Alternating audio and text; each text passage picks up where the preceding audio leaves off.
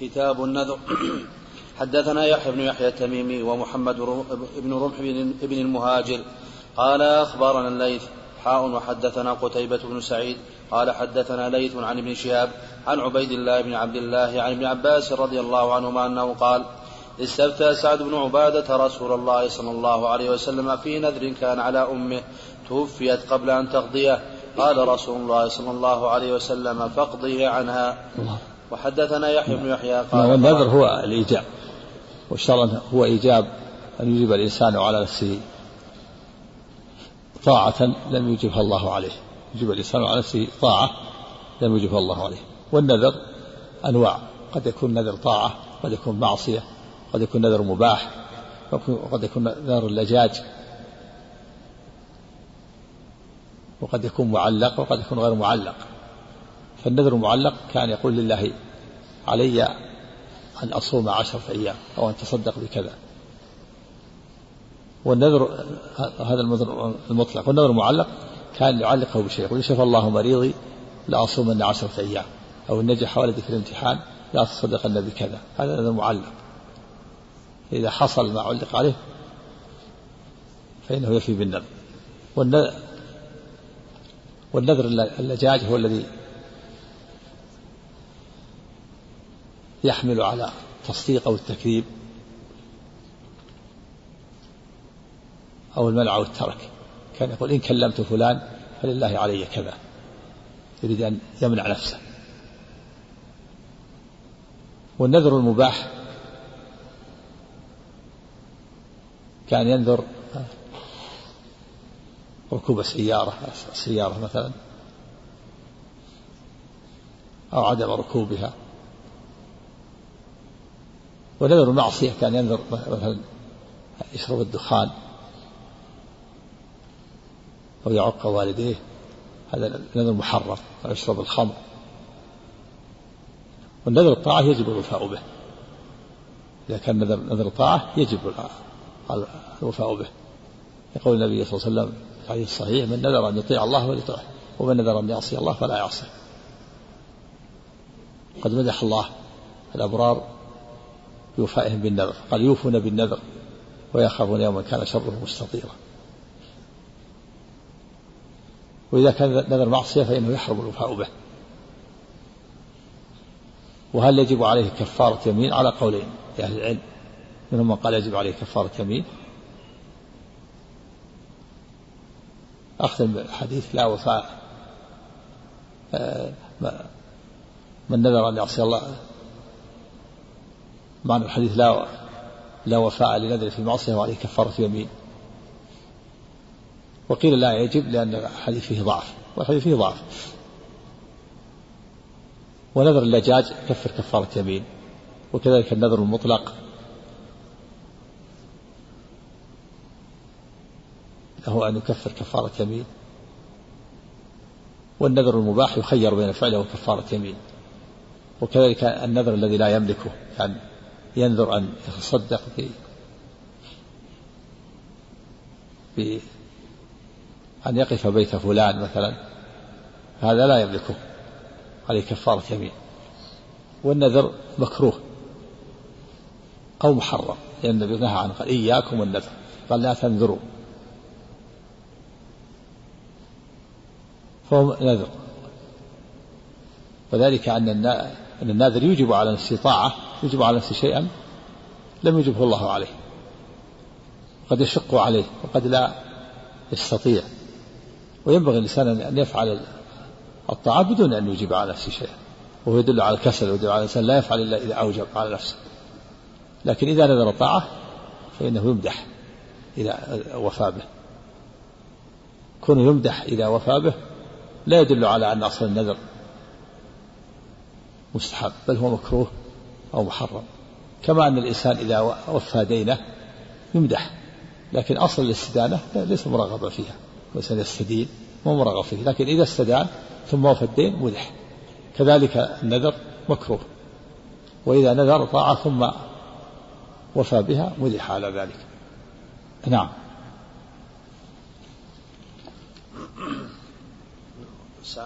سعد بن عبادة في وصيته. نعم. إيش قال؟ عن سعد. قال أحسن عليك عن ابن عباس إنه قال استفتى سعد بن عبادة رسول الله صلى الله عليه وسلم في نذر. كان على أمه توفيت قبل أن تقضيه. قال رسول الله صلى الله عليه وسلم فاقضه عنها. نعم. هذه من الديون التي تقضى على الميت يقضى. يقضى الدين على الميت. إذا كان له مال من رأس ماله. النذور والكفارات والديون كلها تقضى من رأسها قبل التركة. وإن لم يكن له مال فإنه يبقى في ذمته إذا يستحب لوليه نقضيه نعم. أو لغيره. نعم. وحدثني زهير بن حرب وإسحاق وابن إبراهيم. قال إسحاق أخبرنا وقال زهير حدثنا جرير عن منصور. عن قول النبي صلى الله عليه وسلم من نذر أن يطيع الله فليطيعه ومن نذر أن يعصي الله فلا يعصيه. قال تعالى وما أنفقتم من نفقة أو نذرتم من نذر فإن الله يعلمه. نعم. وحدثني زهير بن حرب وإسحاق ابن إبراهيم. قال إسحاق أخبرنا وقال زهير حدثنا جرير عن منصور عن عبد الله بن مرة عن عبد الله بن عمر رضي الله عنهما قال أخذ رسول الله صلى الله عليه وسلم يوما ينهانا عن النذر ويقول إنه لا يرد شيئا وإنما يستخرج به من الشحيح. نعم. النذر لا لا يرد قدره. بعض الناس يظن أنه إذا نذر يحصل له مطلوبه. النظر لا يقدم ولا يؤخر لكن يستخرج من الشحيح في اللفظ الآخر من البخيل. البخيل هو اللي ما يتصدق إلا إذا ألزم نفسه. ينبغي الإنسان يتصدق ويحسن ولا ولا, ولا بدون نذر. يقول إن, إن شفى الله مريضي لا تصدقن بكذا وكذا. تصدق بدون أن تنذر. إن نجح ولدي في الامتحان لا أصلي كذا. عشرين ركعة. صلي لله من دون من دون من دون النذر. البخيل والشحيح هو الذي لا يفعل إلا إذا أوجب على نفسه. نعم. حدثنا محمد بن يحيى قال حدثنا يزيد بن أبي حكيم عن سفيان عن عبد الله بن دينار عن ابن عمر رضي الله عنهما عن النبي صلى الله عليه وسلم أنه قال النذر لا يقدم شيئا ولا يؤخره وإنما يستخرج به من البخيل. صحيح. قدر الله ماضي والنذر ليس له تأثير. وهذا من جهل بعض الناس أنه إذا نذر شيئا حصل له مطلوبه. نعم. حدثنا أبو بكر بن أبي شيبة قال حدثنا غندر عن شعبة حاء وحدثنا محمد بن المثنى وابن بشار واللفظ لابن المثنى قال حدثنا محمد بن جعفر قال حدثنا شعبة عن منصور عن عبد الله بن مرة عن ابن عمر رضي الله عنهما عن النبي صلى الله عليه وسلم اللهم أنه نهى عن النذر وقال إنه لا يأتي بخير وإنما يستخرج به من البخيل. نعم. وهذا النهي إما إما للتحريم أو للكراهة. نعم. على قول الله العلم نعم.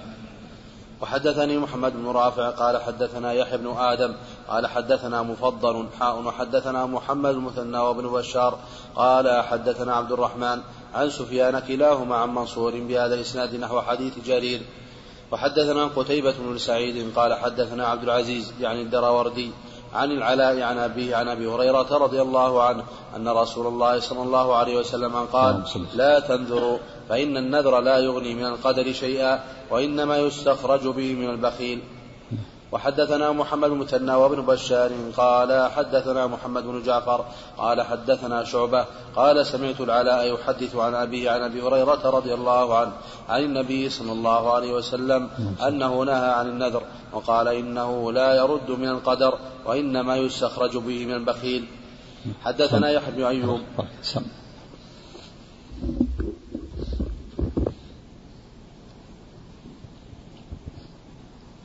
الله عليه حدثنا يحيى بن أيوب وقتيبة بن سعيد وعلي بن حجر قالوا حدثنا إسماعيل وهو ابن جعفر عن عمرو وهو ابن أبي عمرو عن عبد الرحمن الأعرج عن أبي هريرة رضي الله تعالى عنه أن النبي صلى الله عليه وسلم قال إن النذر لا يقرب من ابن آدم شيئا لم يكن لم يكن الله قدره له.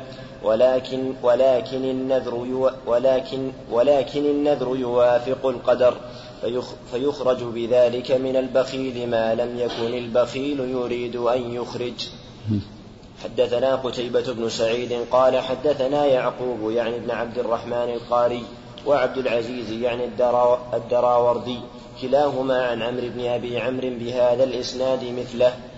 وحدثني زهير بن حرب وعلي بن حجر السعدي واللفظ لزهير قال يعني الإنسان ينظر إن شفى الله مريض إلى أصلحنا بكذا فيكون الله قدر أن يشفى فيشفى.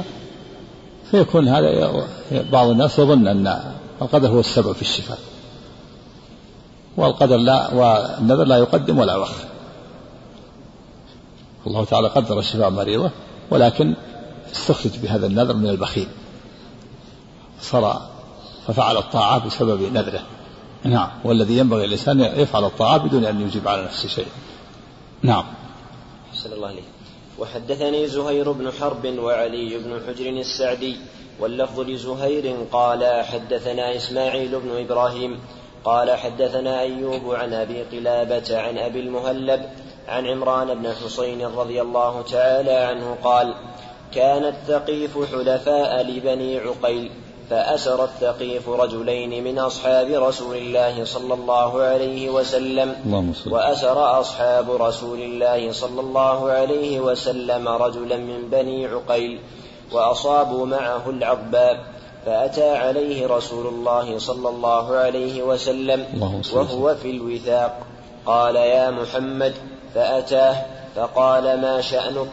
قال بما أخذتني وبما أخذت سابقة الحاج. فقال إعظاما لذلك أخذتك بجريرة حلفائك ثقيف. يعني بجنايتهم. نعم. السلام عليكم ثم انصرف عنه فنادى. لأن الحليف حكم حكم المحالة. حكم واحد تبع لهم. نعم. الله عنك. ثم انصرف عنه فنادى فقال يا محمد يا محمد وكان رسول الله صلى الله عليه وسلم. رحيما رقيقا. فرجع إليه فقال ما شأنك؟ قال إني مسلم. فقال لو قلتها وأنت تملك أمرك أفلحت كل الفلاح.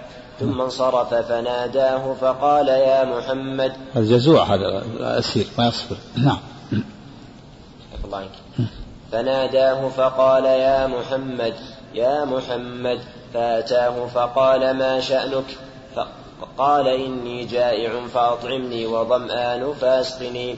قال هذه حاجتك ففدي بالرجلين.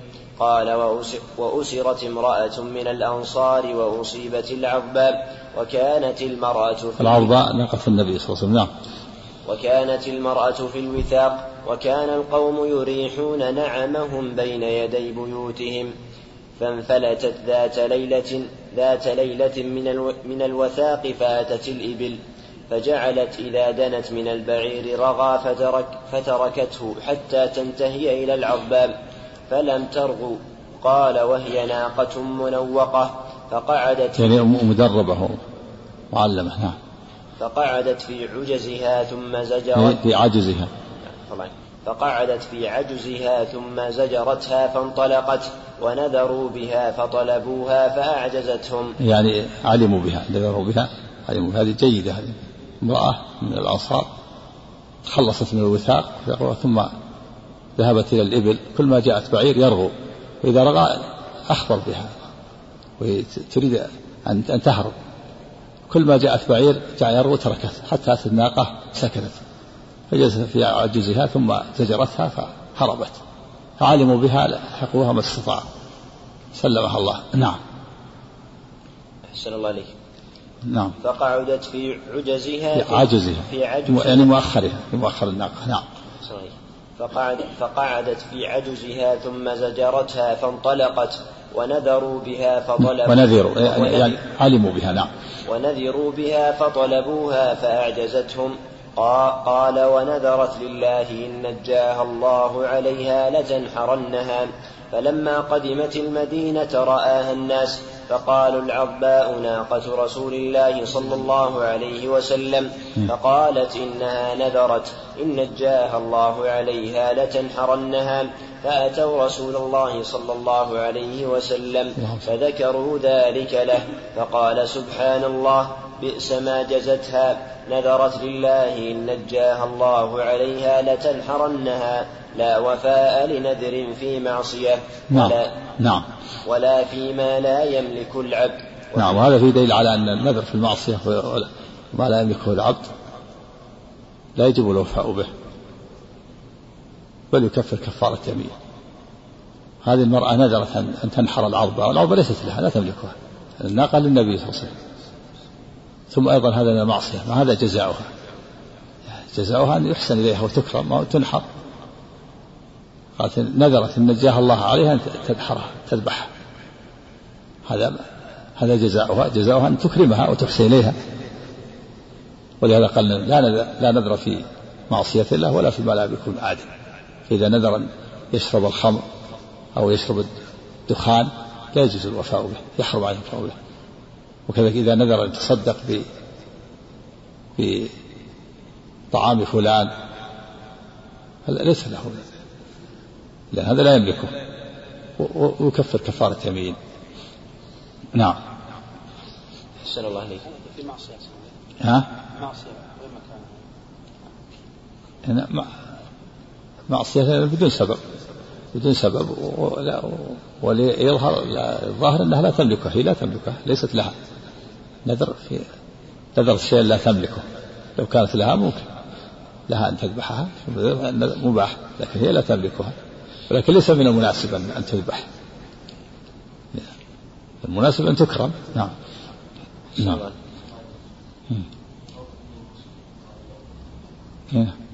يعني إنه ما يقبل منها الآن. يسقط عنها القتل لكن يبقى الأسر المن والفداء. لو لو لو قلتها قبل أن تكون في الوثاق أفلحت. لكن الآن لما ربط قال أسلمت نعم يسقط عنه القتل لكن يبقى. يبقى أسير خير بين الاسترقاق يمكن يسترق نعم. أو الفداء. نعم.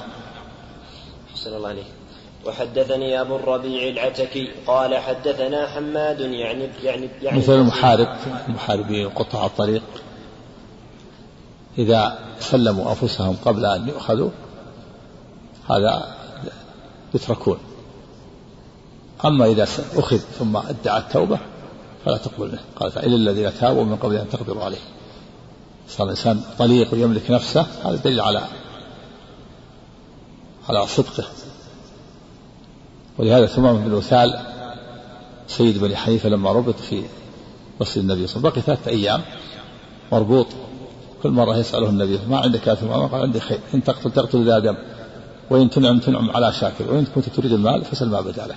في اليوم الثالث أمر بإطلاقه. فلما ملك أمره ذهب واغتسل في داخل قرب المسجد ثم جاء وأسلم. ما أسلمه في الوثاق. نعم. أحسن الله عليك. وحدثني أبو الربيع العتكي قال حدثنا حماد يعني ابن زيد حاء وحدثنا إسحاق بن إبراهيم وابن أبي عمر عن عبد الوهاب الثقفي كلاهما عن أيوب بهذا الإسناد نحوه. وفي حديث حماد قال كانت العظباء لرجل من بني عقيل وكانت من سوابق الحاج وفي حديثه أيضا فأتت على ناقة ذلول مجرسة وفي حديث الثقفي وهي ناقة مدربة. هو المعنى أنها مذللة. مذللة مدربة منوقة مجرسة المعنى واحد نعم. أحسن الله عليك. وحدثنا يحيى بن يحيى التميمي قال أخبرنا يزيد بن زريع عن حميد عن ثابت عن أنس حاء وحدثنا ابن أبي عمر واللفظ له قال حدثنا مروان بن معاوية الفزاري قال حدثنا حميد قال حدثني ثابت عن أنس رضي الله عنه أن النبي صلى الله عليه وآله وسلم رأى شيخا يهادى بين ابنيه فقال ما بال, ما بال هذا قالوا نذر أن يمشي قال إن الله عن تعذيب هذا نفسه لغني وأمره أن يركب نعم. نعم. هذا هذا الشيء الذي لا يستطيعه نذر شيئا لا يقدر عليه فإنه لا لا يجب الوفاء به. وكذلك المرأة التي نذرت أن تمشي حافية ولا تختمر أمرها أن تختبر وتركب. كل هذا على الصحيح كفارة يمين النذر الذي لا يستطيعه والنذر الذي لا يملكه والنذر في معصية الله ونذر اللجاج أيضا. كل هذه يكفر كفارة يمين على الصحيح. نعم. نعم وحدثنا يحيى, يحيى بن أيوب وقتيبة وابن حجر قالوا حدثنا إسماعيل وهو ابن جعفر عن عمرو وهو ابن أبي عمرو عن عبد الرحمن الأعرج عن أبي هريرة رضي الله تعالى عنه أن النبي صلى الله عليه وآله وسلم أدرك شيخا يمشي بين ابنيه يتوكأ عليهما. فقال النبي صلى الله عليه وآله وسلم ما شأن هذا؟ قال ابناه يا رسول الله كان عليه نذر.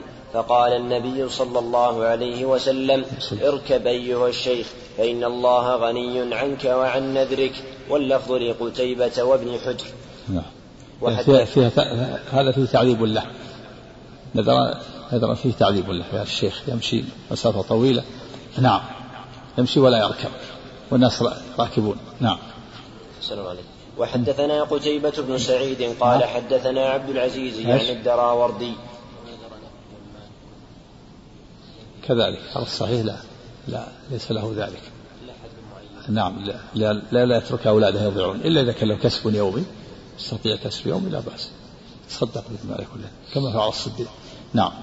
صلى الله عليه وحدثنا قتيبة بن سعيد قال حدثنا عبد العزيز يعني الدراوردي عن عمرو بن أبي عمرو بهذا الإسناد مثله. وحدثنا زكريا بن يحيى بن صالح المصري قال حدثنا المفضل يعني ابن فضالة قال حدثني عبد الله بن عياش عن يزيد بن أبي حبيب عن أبي الخير عن عقبة بن عامر رضي الله عنه أنه قال نذرت أختي أن تمشي إلى بيت الله حافية فأمرتني أن أستفتي لها رسول الله صلى الله عليه وسلم فاستفتيته فقال لي تمشي ولتركب. نعم. وتكفر كفارة يمين نذرت أن أمشي إلى بيت الله حافية. مشي طويل وكذلك حافية بدون حذاء. كل هذا من تعذيب النفس. نعم. نعم.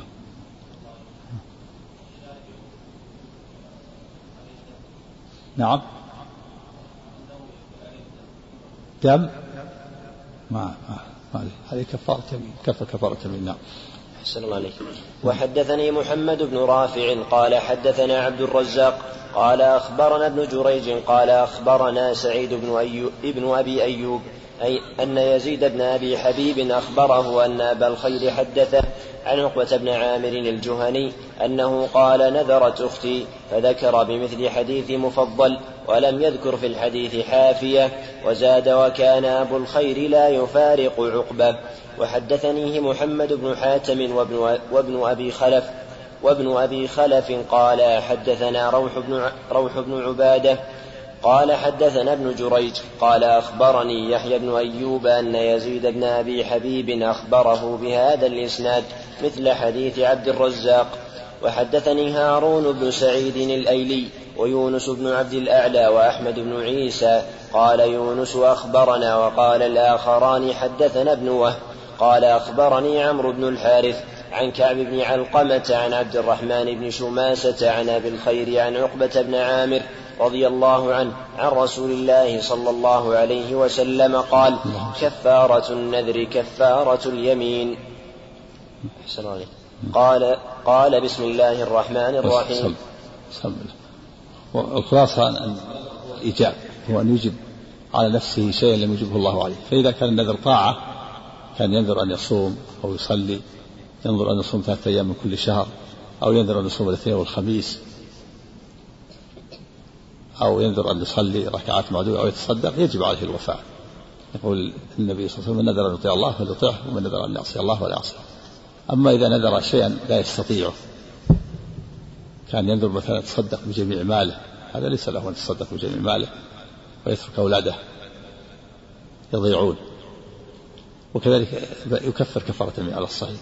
وكذلك إذا نذر شيئا يشق عليه كما كالشيخ الذي نذر أن يمشي والمرأة نذرت أن تمشي حافية. وكذلك نذر المعصية. نذر أن يشرب الدخان ويشرب الخمر لا يجوز الوفاء به. ويكفر كفارة يمين. وكذلك نذر اللجاج